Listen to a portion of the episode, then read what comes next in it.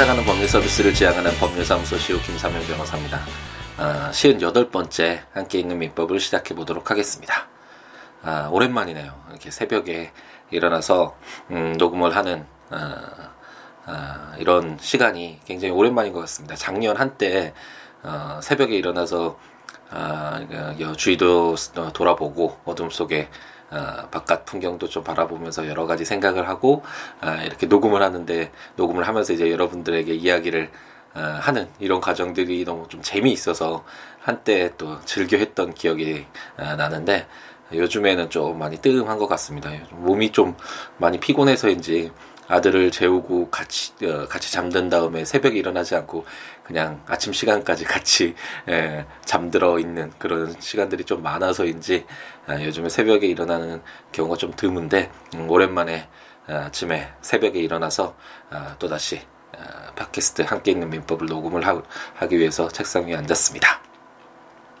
어, 요즘에 아들과 대화를 참 많이 하는데 어, 물론 이제 초등학교 입학하고 나면 이제 아빠와 함께하는 시간이 어, 많이 줄어들게 되겠지만 어, 요즘에 이제 유치원 데려다주고 데리고 오는 어, 이런 역할을 하다 보니 어, 대화하는 시간이 이제 더욱더 많아진 것 같습니다.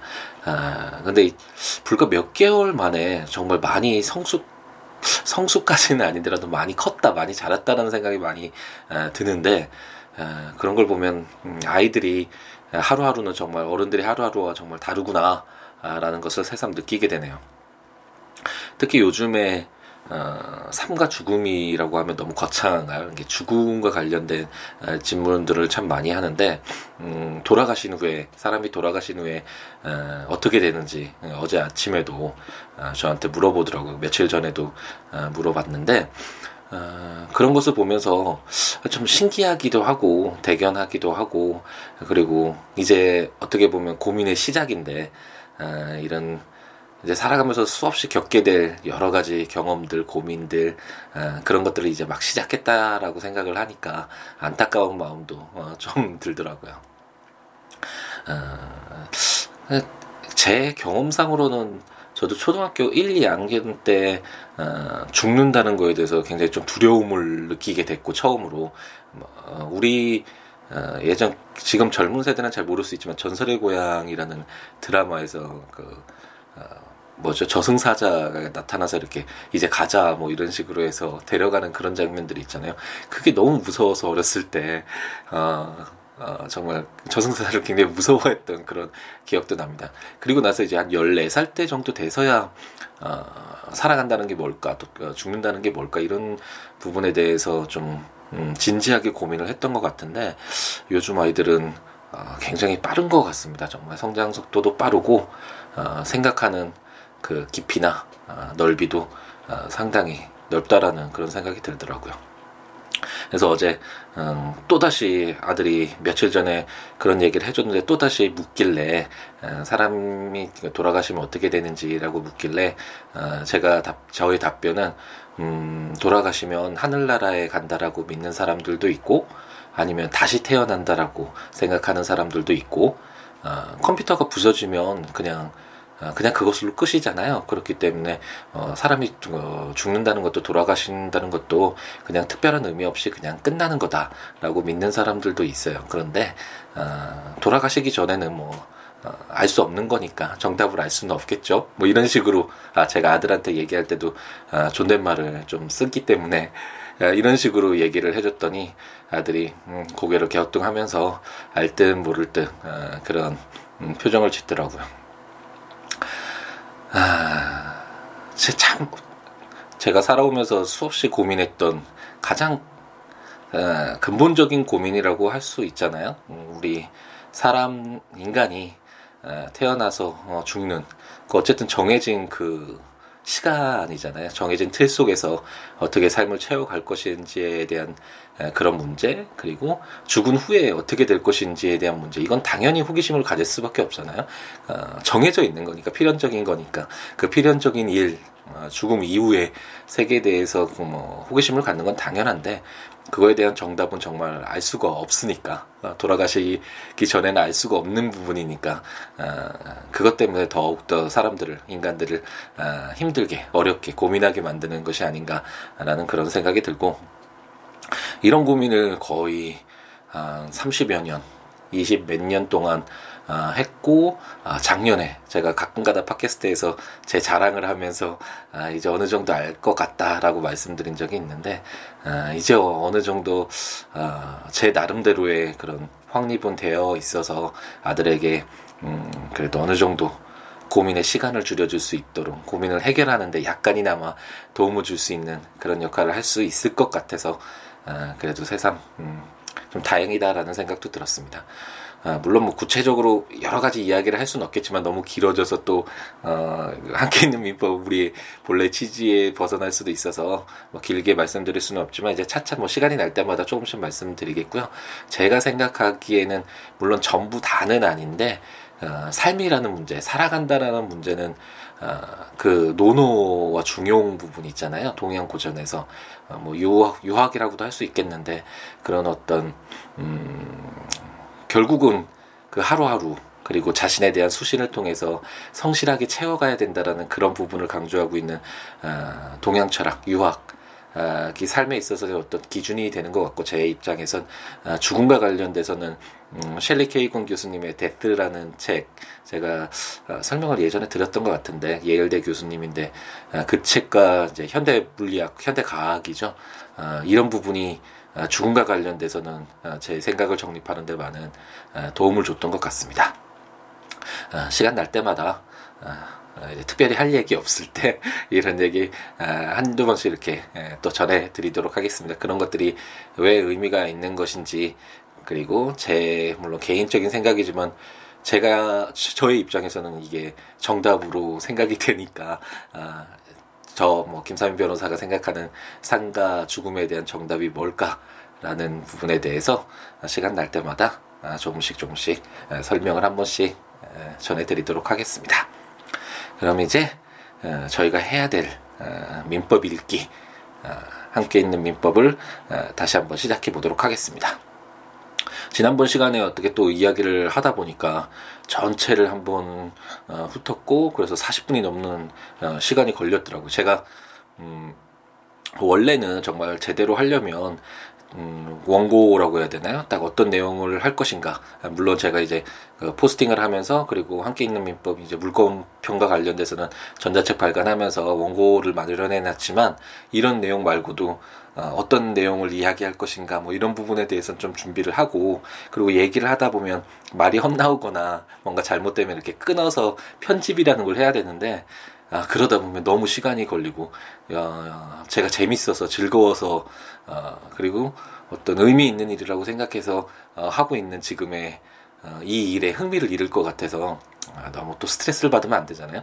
그래서 한 번에 녹음을 하고 있습니다. 그래서 웬만하면 끊지를 않고 그냥 한 번에 가기 때문에 말 과정에서 실수도 있을 수 있고 무슨 말을 하는지 얘기를 하다 보면 어, 역시 방향을 잃을 수도 있고 이런 좀 아, 나쁜 점이 있기는 한데 어쨌든 지난 시간에도 그렇게 계속 이야기를 하다 보니까 한번 훑어보면서 어, 원래 계획이 없던 그 민법 한번 전체적인 틀을 한번 살펴보면서 어떻게 공부를 해야 될 것인가 어, 이런 내용 말씀드리다 보니까 어, 40분이 넘었더라고요. 어, 오늘도 좀 처음에 어, 읽기 전에 저희가 해야 되는 우리가 해야 되는 어, 그런 민법 읽기를 하기 전에 또 많은 시간이 흐른 것 같은데 어쨌든 음, 빨리 한번 다시 어, 돌아가 보도록 하겠습니다. 지난번 시간에 이제 민법과 관련된 전체적인 틀을 한번 보았고 저희가 지금 읽고 있는 그 부분은 어, 이제 소유권 이죠. 그리고 어, 소유권이란 물건을 사용 수익 처분할 수 있는 가장 강력한 어, 권리인데 처음에 소유권과 관련된 규정에서 나왔던 건 어, 소유권의 한계의 부분이었잖아요. 특히 상린관계 어, 그런 이제 소유권이 좀 제한된다라는 그런 내용을 담은 후에 이제 소유권을 취득, 어떻게 소유권을 얻을 것인가와 관련된 규정들을 읽고 있습니다.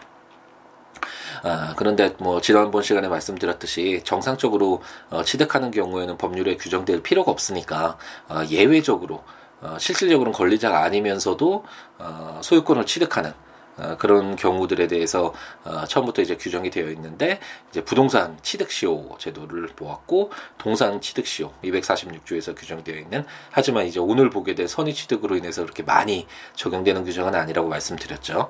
어, 그것을 한번 보았고 그러면 소유권을 이제 취득시효를 하면 그 효과가 어, 그때부터 효력이 발생하는지 아니면 처음 그 점유를 시작했을 때부터 시작되는지 와 관련돼서 247조는 어, 소유권 취득을 이제 처음 점유를 개시한 때로부터 어, 소급해서 소급표가 인정된다라는 어, 그런 조문들을 보았고 그 소유권 이외의 재산권도 취득시효가 인정된다. 그래서 분묘기지권이라는 민법에 규정되어 있지는 않지만 간수법상 인정되는 그런 권리에 대해서도 말씀을 드렸습니다. 그럼 오늘은 이제 선의 취득과 관련된 어, 조문 세 개의 조문을 볼 텐데요. 선의 취득은 어, 제가 246조 어, 읽을 때 말씀드렸죠. 어, 동산의 경우에 어, 약간 예외적으로 인정되는 권리라고 생각하시면 될 것 같습니다. 어, 부동산의 경우는 아, 등기라는 제도가 있잖아요. 그래서 등기라는 제도를 통해서 좀 명확하게 소유권이 누구에게 있는지 그리고 소유권이 이전됐는지 아, 뭐 이런 내용들이 좀 아, 공시라고 하잖아요. 이렇게 사람들에게 알려져 있기 때문에 뭔가 확실히 알 수 있지만 동산 같은 경우에 시계를 차고 있으면 물론 어, 점유권을 통해서 저희가 한번 읽어보았죠. 이거 저희가 시계를 점유하고 있으면 내가 적법하게 적법한 권리를 갖고 뭐 이렇게 점유하고 있는 것으로 추정받는 게 여러 가지가 있었잖아요. 아, 그렇기 때문에 내 것이라고 추정은 되지만 아, 어느 정도 아 제 것이겠지 시계 차고 있으면 저 사람 것이겠지라고 생각을 인정을 받을 수는 있지만 실질적으로는 알 수 없잖아요. 시계에 누구 누구 것이다라고 써 있지 않기 때문에 제가 뭐 을돌이한테 빌린 건지 아니면 뭐 어, 정말로 병돌이한테 사서 가지고 있는 건지 건지 훔친 건지 뭐 알 수가 없잖아요. 그렇기 때문에 동산의 경우에는 좀 어, 공시가 약하죠. 그러니까 사람들에게 어, 소유권과 관련된 누구한테 그런 권리가 있는지에 대해서 어, 좀 명확하게 어, 확실하게 알려주는 수단이 좀 부동산에 비해서 부족하기 때문에 어, 약간 거래 안전을 위해서 그렇다고 뭐 실질적인 권리자가 아닌 사람한테 이 시계를 샀다라고 해서 그 시계 산 사람은 대가를 다 지급하고 시계를 얻었는데 어 그 실질적으로 그 판 사람이 그 시계의 소유자 아니다라고 해서 무조건 시계 돌려내라는 식으로 얘기를 하면 어 그 산 사람 시계 산 사람은 좀 억울하겠죠. 자기는 대가를 다 지급했는데 그리고 이런 것들을 다 무효로 하고 되돌리다 보면 거래 안전이 굉장히 침해가 될 것입니다. 그렇기 때문에 선의 취득이라는 제도를 두어서 어, 약간 동산과 관련돼서는 어, 거래 안전을 좀 중요시한다. 라고 생각하시면 어, 그렇게 이해를 좀 어, 전제를 깔고 어, 이제 접근을 하시면 이해가 약간 쉬울 듯하네요. 그럼 제 249조를 한번 읽어볼 텐데 선의 취득이라는 제목으로 평온 공연하게 동산을 양수한 자가 선의이며 과실 없이 그 동산을 점유한 경우에는 양도인이 정당한 소유자가 아닌 때에도 즉시 그 동산의 소유권을 취득한다. 라고 규정하고 있습니다. 어, 제가 246조에서 예를 들었던 것 같은데, 어, 이제 을돌이가 갑돌이 시계를 매입했는데, 실제로 그 시계가 갑돌이 것이 아니었다라고 어, 그렇게 가정을 해보죠. 근데 을돌이가 그, 시, 제가 방금 전에도 말씀드렸듯이 그 시계가 갑돌이 것이 아니라는 점에 대해서 어, 쉽게 알 수는 없잖아요. 뭐, 같은 뭐, 친구 사이거나 뭐, 계속 박, 갑돌이를 봐왔던 사람이나 그런 사람이 아니라면 갑돌이가 현재 점유하고 있어서 시계를, 어, 가지고 있는 상태라면, 어, 갑돌이 것이다 라고 생각하고 사는 경우가 일반적이겠죠. 어, 이처럼, 어, 좀 자기는 아무것도 모르는 상태에서 울돌이가 그 갑돌이 시계를 샀는데, 어, 너 이거 갑돌이가 그, 그 시계 소유권자가 아니기 때문에 네가 산 건 잘못됐어. 돌려내. 라는 식으로 한다면 무조건 어, 그 거래 행위를 인정하지 않는다면 울돌이에게 너무 어, 가혹하게 되겠죠. 어, 그렇기 때문에 만약 어, 울돌이가 어, 평온하고 비밀스럽지 않게 공연하게 어, 그 시계를 어, 구입했다면 어, 갑돌이에게 그 시계에 대한 권리가 없었더라도 어, 물돌이가 즉시 바로 그 사자마자 그 시계의 소유권을 취득하게 하는 제도가 바로 선의취득 규정입니다. 어, 246조 왜 적용이 좀 드물겠다라고 말씀드린지 좀 이해가 되시죠? 왜냐하면 어, 246조 2항에서 어, 점유가 선의이며 가실 없이 개시된 경우에 어, 5년을 경과하면 그 소유권을 취득한다라고 했잖아요. 그럼 시계를 5년 동안 가지고 있으면 어, 뭐 정당하게 사서 내 것이라고 생각하고 뭐 이렇게 어, 과실 없이 그 시계를 점유 5년 동안 점유하고 있으면 그 소유권을 취득하는 것은 맞는데 246조를 통해서 그것보다는 249조에서 즉시 바로 어 제가 이을돌이가 그 시계를 살 때 바로 그 소유권을 취득하게 되는 그런 선의 취득 제도가 더 유리하잖아요 을돌이한테는 어, 그렇기 때문에 당연히 249조 선의취득 규정이 동산과 관련돼서는 아, 거의 대부분 이제 규정 적용이 되게 되고 246조는 약간 예외적으로 어, 적용되는 규정이다라고 생각하시면 될 것 같습니다. 그럼 이제 한 가지 또 예, 그한 가지가 아니라 아, 또 이제 선의 취득이라는 제도를 이제 공부를 했는데 배우고 나니까 또 의문이 들겠죠. 그러면 실제 그 갑돌이가 가지고 있었던 시계가 어, 병돌이 소유였다라고 한번 가정을 해보죠. 그러면은 병돌이는 어, 병돌이한테 훔쳤다라고 한번 가정을 해보겠습니다. 갑돌이가 병돌이한테 훔쳐서 훔치자마자 을돌이한테 팔았다. 그러면 병돌이로서는 자기 시계를 그냥 잃게 되는 게 되잖아요. 그 을돌이한테 소유권을 무조건 인정을 하면 물론 을돌이로서는 값을 대가를 지급하고 샀기 때문에 어, 거래 안전을 위해서라도 을돌이 소유권을 인정해 주는 게 어, 타당하고 그래서 선의취득이라는 제도가 어, 생겨났지만 어, 실질적으로는 어, 그 양수 양수인이 바로 그 을돌이겠죠. 그 시계를 산 어, 그 양수인이 적법한 권리자한테 대가를 지급하고 그 권리를 가져와야지만 실질적으로 그 소유권을 취득하는 게 맞잖아요. 어, 그렇기 때문에 병돌이로서는 내 소유 내가 소유권자인데 소유권도 아닌 사람한테 샀으면서 그 시계 무조건 울돌이 소유권 취득한다고 하면 어, 내가 그 시계를 어, 더 이상 되찾지 못하지 않냐 뭐 이런 식으로 불만이 나올 수도 있겠죠. 그렇기 때문에 어, 이 선의취득 그 이 제도를 무조건적으로 인정하는 것이 아니라 이에 대한 예외를 어, 이제 규정을 하고 있습니다. 그게 바로 제 250조인데요. 도품 유실물에 대한 특례라는 제목으로 전조의 경우에 그 동산이 도품이나 유실물일 때에는 피해자 또는 유실자는 도난 또는 유실한 날로부터 2년 내에 그 물건의 반환을 청구할 수 있다. 그러나 도품이나 유실물이 금전인 때에는 그러하지 아니하다라고 규정하고 있습니다. 음, 약간 어렵나요? 조문이 어려울 수도 있는데 어, 제가 방금 전에 설명드렸던 그 예를 통해서 한번 이해를 해보죠. 병돌이가 어, 병돌이 소유의 시계를 갑돌이가 훔쳐갔습니다. 어, 훔쳐갔는데 어, 그 갑돌이가 이제 을돌이한테 팔았죠. 어, 그런데 제가 방금 전에 말씀드렸듯이 선의취득 제도가 있어서 무조건 을돌이한테 소유권을 인정한다면 어, 실제 소유권자인 병돌이에게 너무 가혹한 것이 될 수 있겠죠. 그렇기 때문에 어, 도품이나 유실물, 잃어버린 물건이나 어, 훔쳐진 물건의 경우에는 특례를 인정해서 실제 소유권자에게 아, 그 시계 자기의 어떤 소유물을 되찾아올 수 있는 기회를 제공을 어, 하는 규정이다라고 생각하시면 되겠습니다. 그렇기 때문에 병돌이가 2년 내에 어, 그 시간을 또 너무 길게 하면 거래 안전이 너무 침해가 될 수 있겠죠. 그렇기 때문에 2년 내에 어, 을돌이에게 시계를 돌려달라라고 청구할 수 있다라고 규정되어 있고 다만 만약 어, 갑돌이가 병돌이 5만 원 지폐를 훔쳐왔다고 한다면 음, 뭐, 그, 5만 원을 판다라는 거좀 이상하지만, 어쨌든, 그 5만 원 지폐가, 을, 어, 이제, 백, 을돌이한테 넘어갔습니다. 그랬을 경우에는, 병돌이가, 어, 을돌이한테 5만 원, 내 5만 원이니까 그 지폐 줘라고 하는 것보다는, 왜냐면 돈이라는 건 그 가치를 통해서 움직이지, 그 물건이 특정돼서 움직이는 것이 아니잖아요? 그럴 경우에는, 어, 차라리 그냥 병돌이가 갑돌이에게 금전을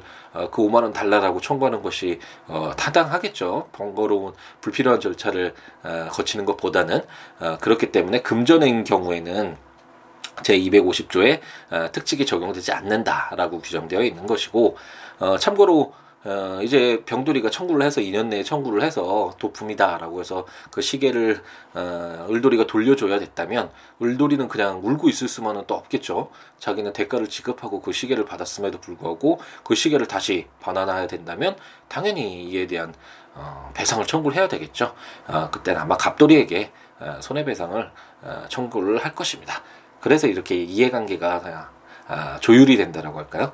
아, 그렇게 생각을 하시면 될 것 같네요. 선의 취득을 통해서 거래 안정과 어, 어떤 동산의 양수인을 보호하고자 하는 그런 제도가 어, 생겼고 이런 제도를 너무 인정을 하다 보면 실제 권리자에게 너무 또 큰 피해가 갈 수 있기 때문에 이에 대한 또 예외를 두고 있다.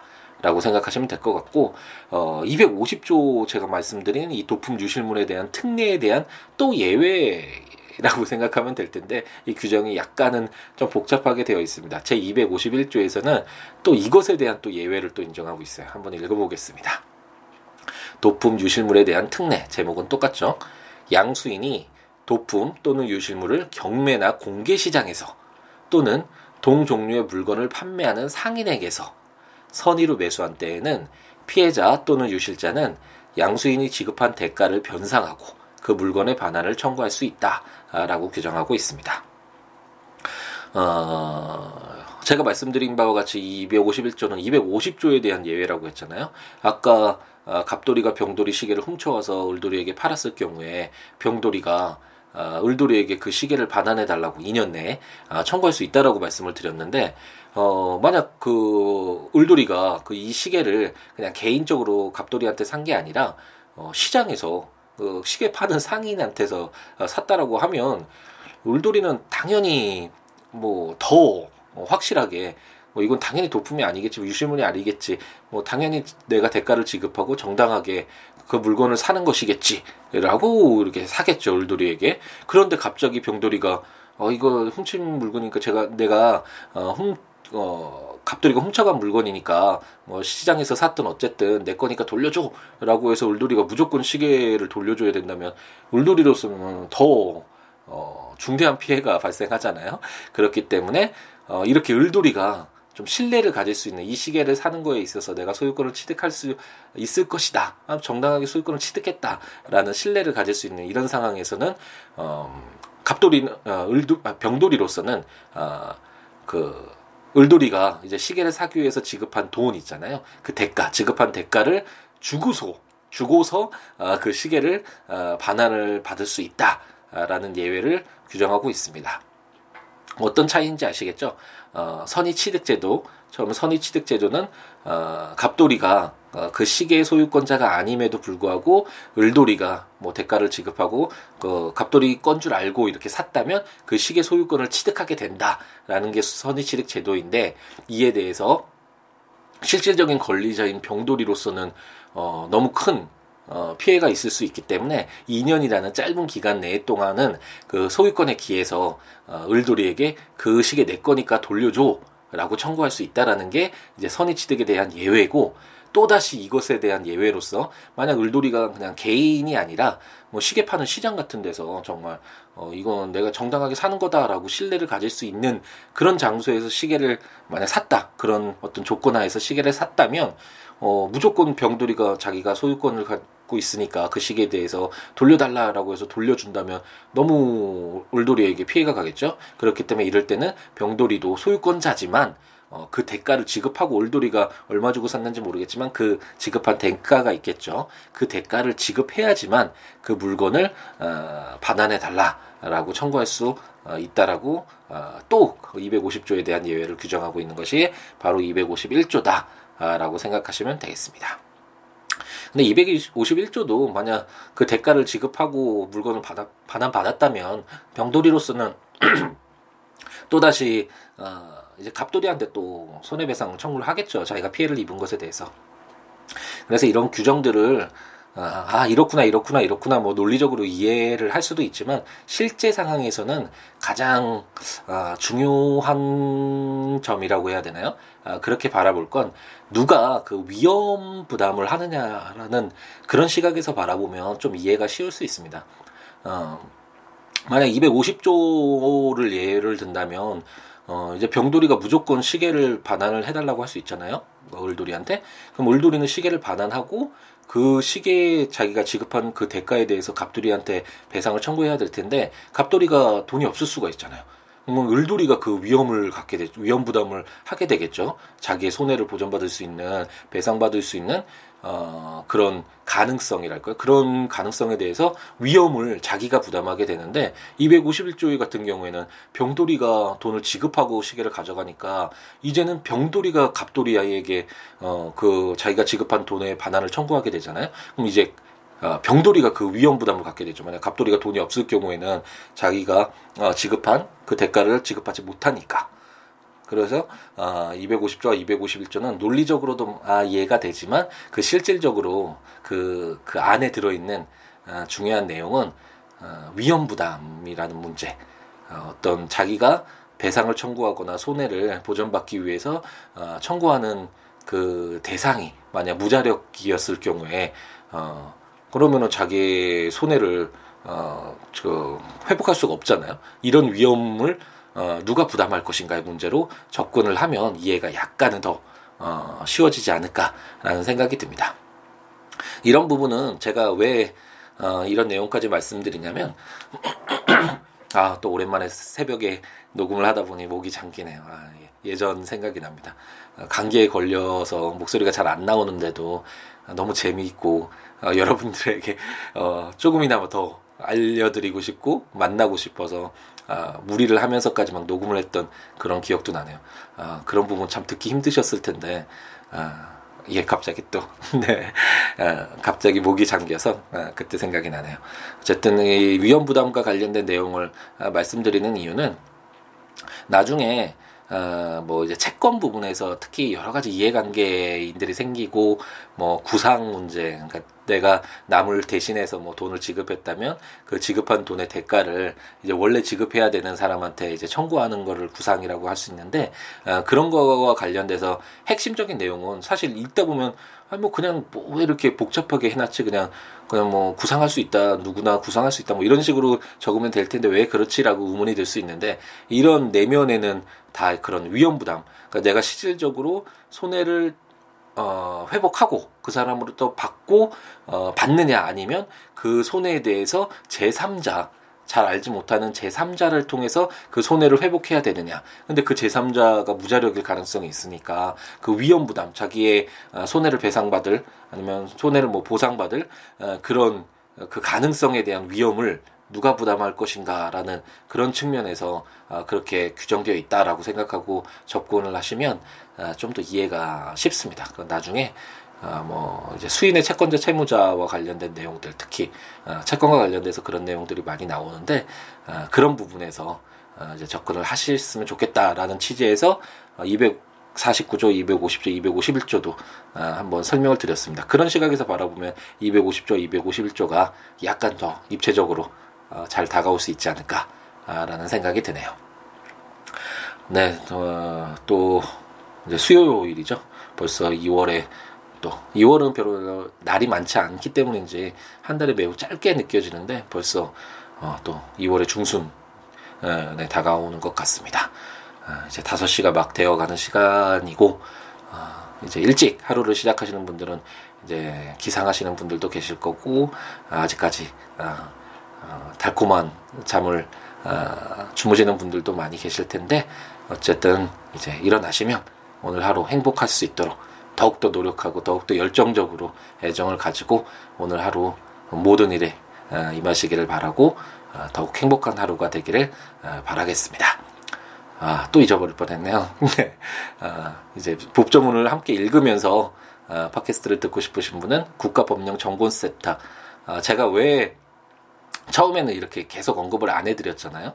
근데 왜 이렇게 에, 언급을 요즘에는 끝 부분에 계속 말씀드리냐면 그, 그 대중성이라고 해야 되나 여러 알린다라는 측면 있잖아요. 많은 분들이 안다 알린다는 거. 저의 입장에서는 어, 저도 사실 이런 거 계속 언급하고 이런 거 별로 안 좋아서 처음에 안 했었는데 어, 저는 이걸 수없이 수십 번 지금 하는 얘기가 됐지만 어, 이 강의를 처음부터 끝까지 들어주시는 애청자라고 해야 되나요? 그런 분들도 물론 계시겠지만 그 부분 그 부분만 한 해 한 해만 이렇게 들으시는 분들도 있는데 그분한테는 그분들한테는 한 번의 설명이겠죠. 그렇기 때문에 그런 것들을 요즘에 많이 어, 느끼게 돼서 어, 나는 좀 쑥스럽고 계속 반복돼서 어, 이거 다 아는 얘기인데 괜히 반복하는 것이 아닐까라고는 생각이 들 수도 있지만 어, 그 듣는 분의 입장에서는 다를 수 있기 때문에 어, 듣는 분의 입장에서 말씀드리는 게 당연히 맞겠죠. 어, 그런 취지에서 요즘에는 끝부분에 계속 말씀드리는 거니까 어, 계속 들으시는 분들은 이래부터 계속 들으셨던 분은 아, 똑같은 말 반복하네라고 어, 생각을 하실 수 있겠지만 이해해 주시기 바랍니다. 예, 법조문을 어, 함께 보면서 듣고 싶으신 분은 국가법령정보센터 어, 인터넷 사이트에 들어가셔서 어, 우리나라의 모든 법률이 다 담겨져 있으니까 민법 이렇게 치셔서 어, 민법을 보면서 조문들을 보면서 어, 설명을 들으셔도 좋고 어, 제가 전자책 발간했던 함께 있는 민법 지금 민법 총칙과 물권편 물권편은 아직 대형 서점에는 안 나간 것 같은데 전자책으로 된 그 책을 구입하셔서 어, 조문과 설명을 읽으면서 들으셔도 좋고 아니면 제 블로그에 들어오셔서 어, 조문과 해설 어, 읽어 가시면서 같이 들으시면 좋을 것 같습니다. 저와 연락을 취하고 싶으신 분은 어, siwo.net, siwoolaw.net 블로그에 오시거나 아니면 어, 어, 02-6959-9970 전화 주시거나 siwo 골뱅이 gmail.com 메일 주시거나 아, 트위터.com siwo SNS로 연락을 주셔도 어, 제가 아, 아 이제 할 수 있는 범위 내에서 설명을 드리고 그리고 좋은 말씀 안부 말씀도 전해주시면 어, 감사할 것 같습니다. 오늘 새벽에 어, 이제 또 블로 이제 녹음을 하기 전에 블로그에 한번 가봤더니 안부로 어, 전해주셨는데 제가 예를 들어보죠라고 하면 어, 설렌다고 하시는 분도 어, 이렇게 써, 써주셨더라고요. 아, 오늘 하루가 아, 그분의 그 아, 말씀 덕분에 아, 많이 즐겁고 아, 상쾌하고 아, 그렇게 시작할 수 있을 것 같아서 그런 말씀들 해주시면 힘이 날 것 같습니다. 오늘 하루 아주 아주 행복하게 아, 채우시고 다음 시간에 뵙도록 하겠습니다. 감사합니다.